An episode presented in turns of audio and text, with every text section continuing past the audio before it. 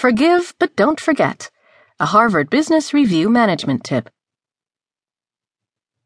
Common wisdom holds that failure is inevitable, especially when innovating.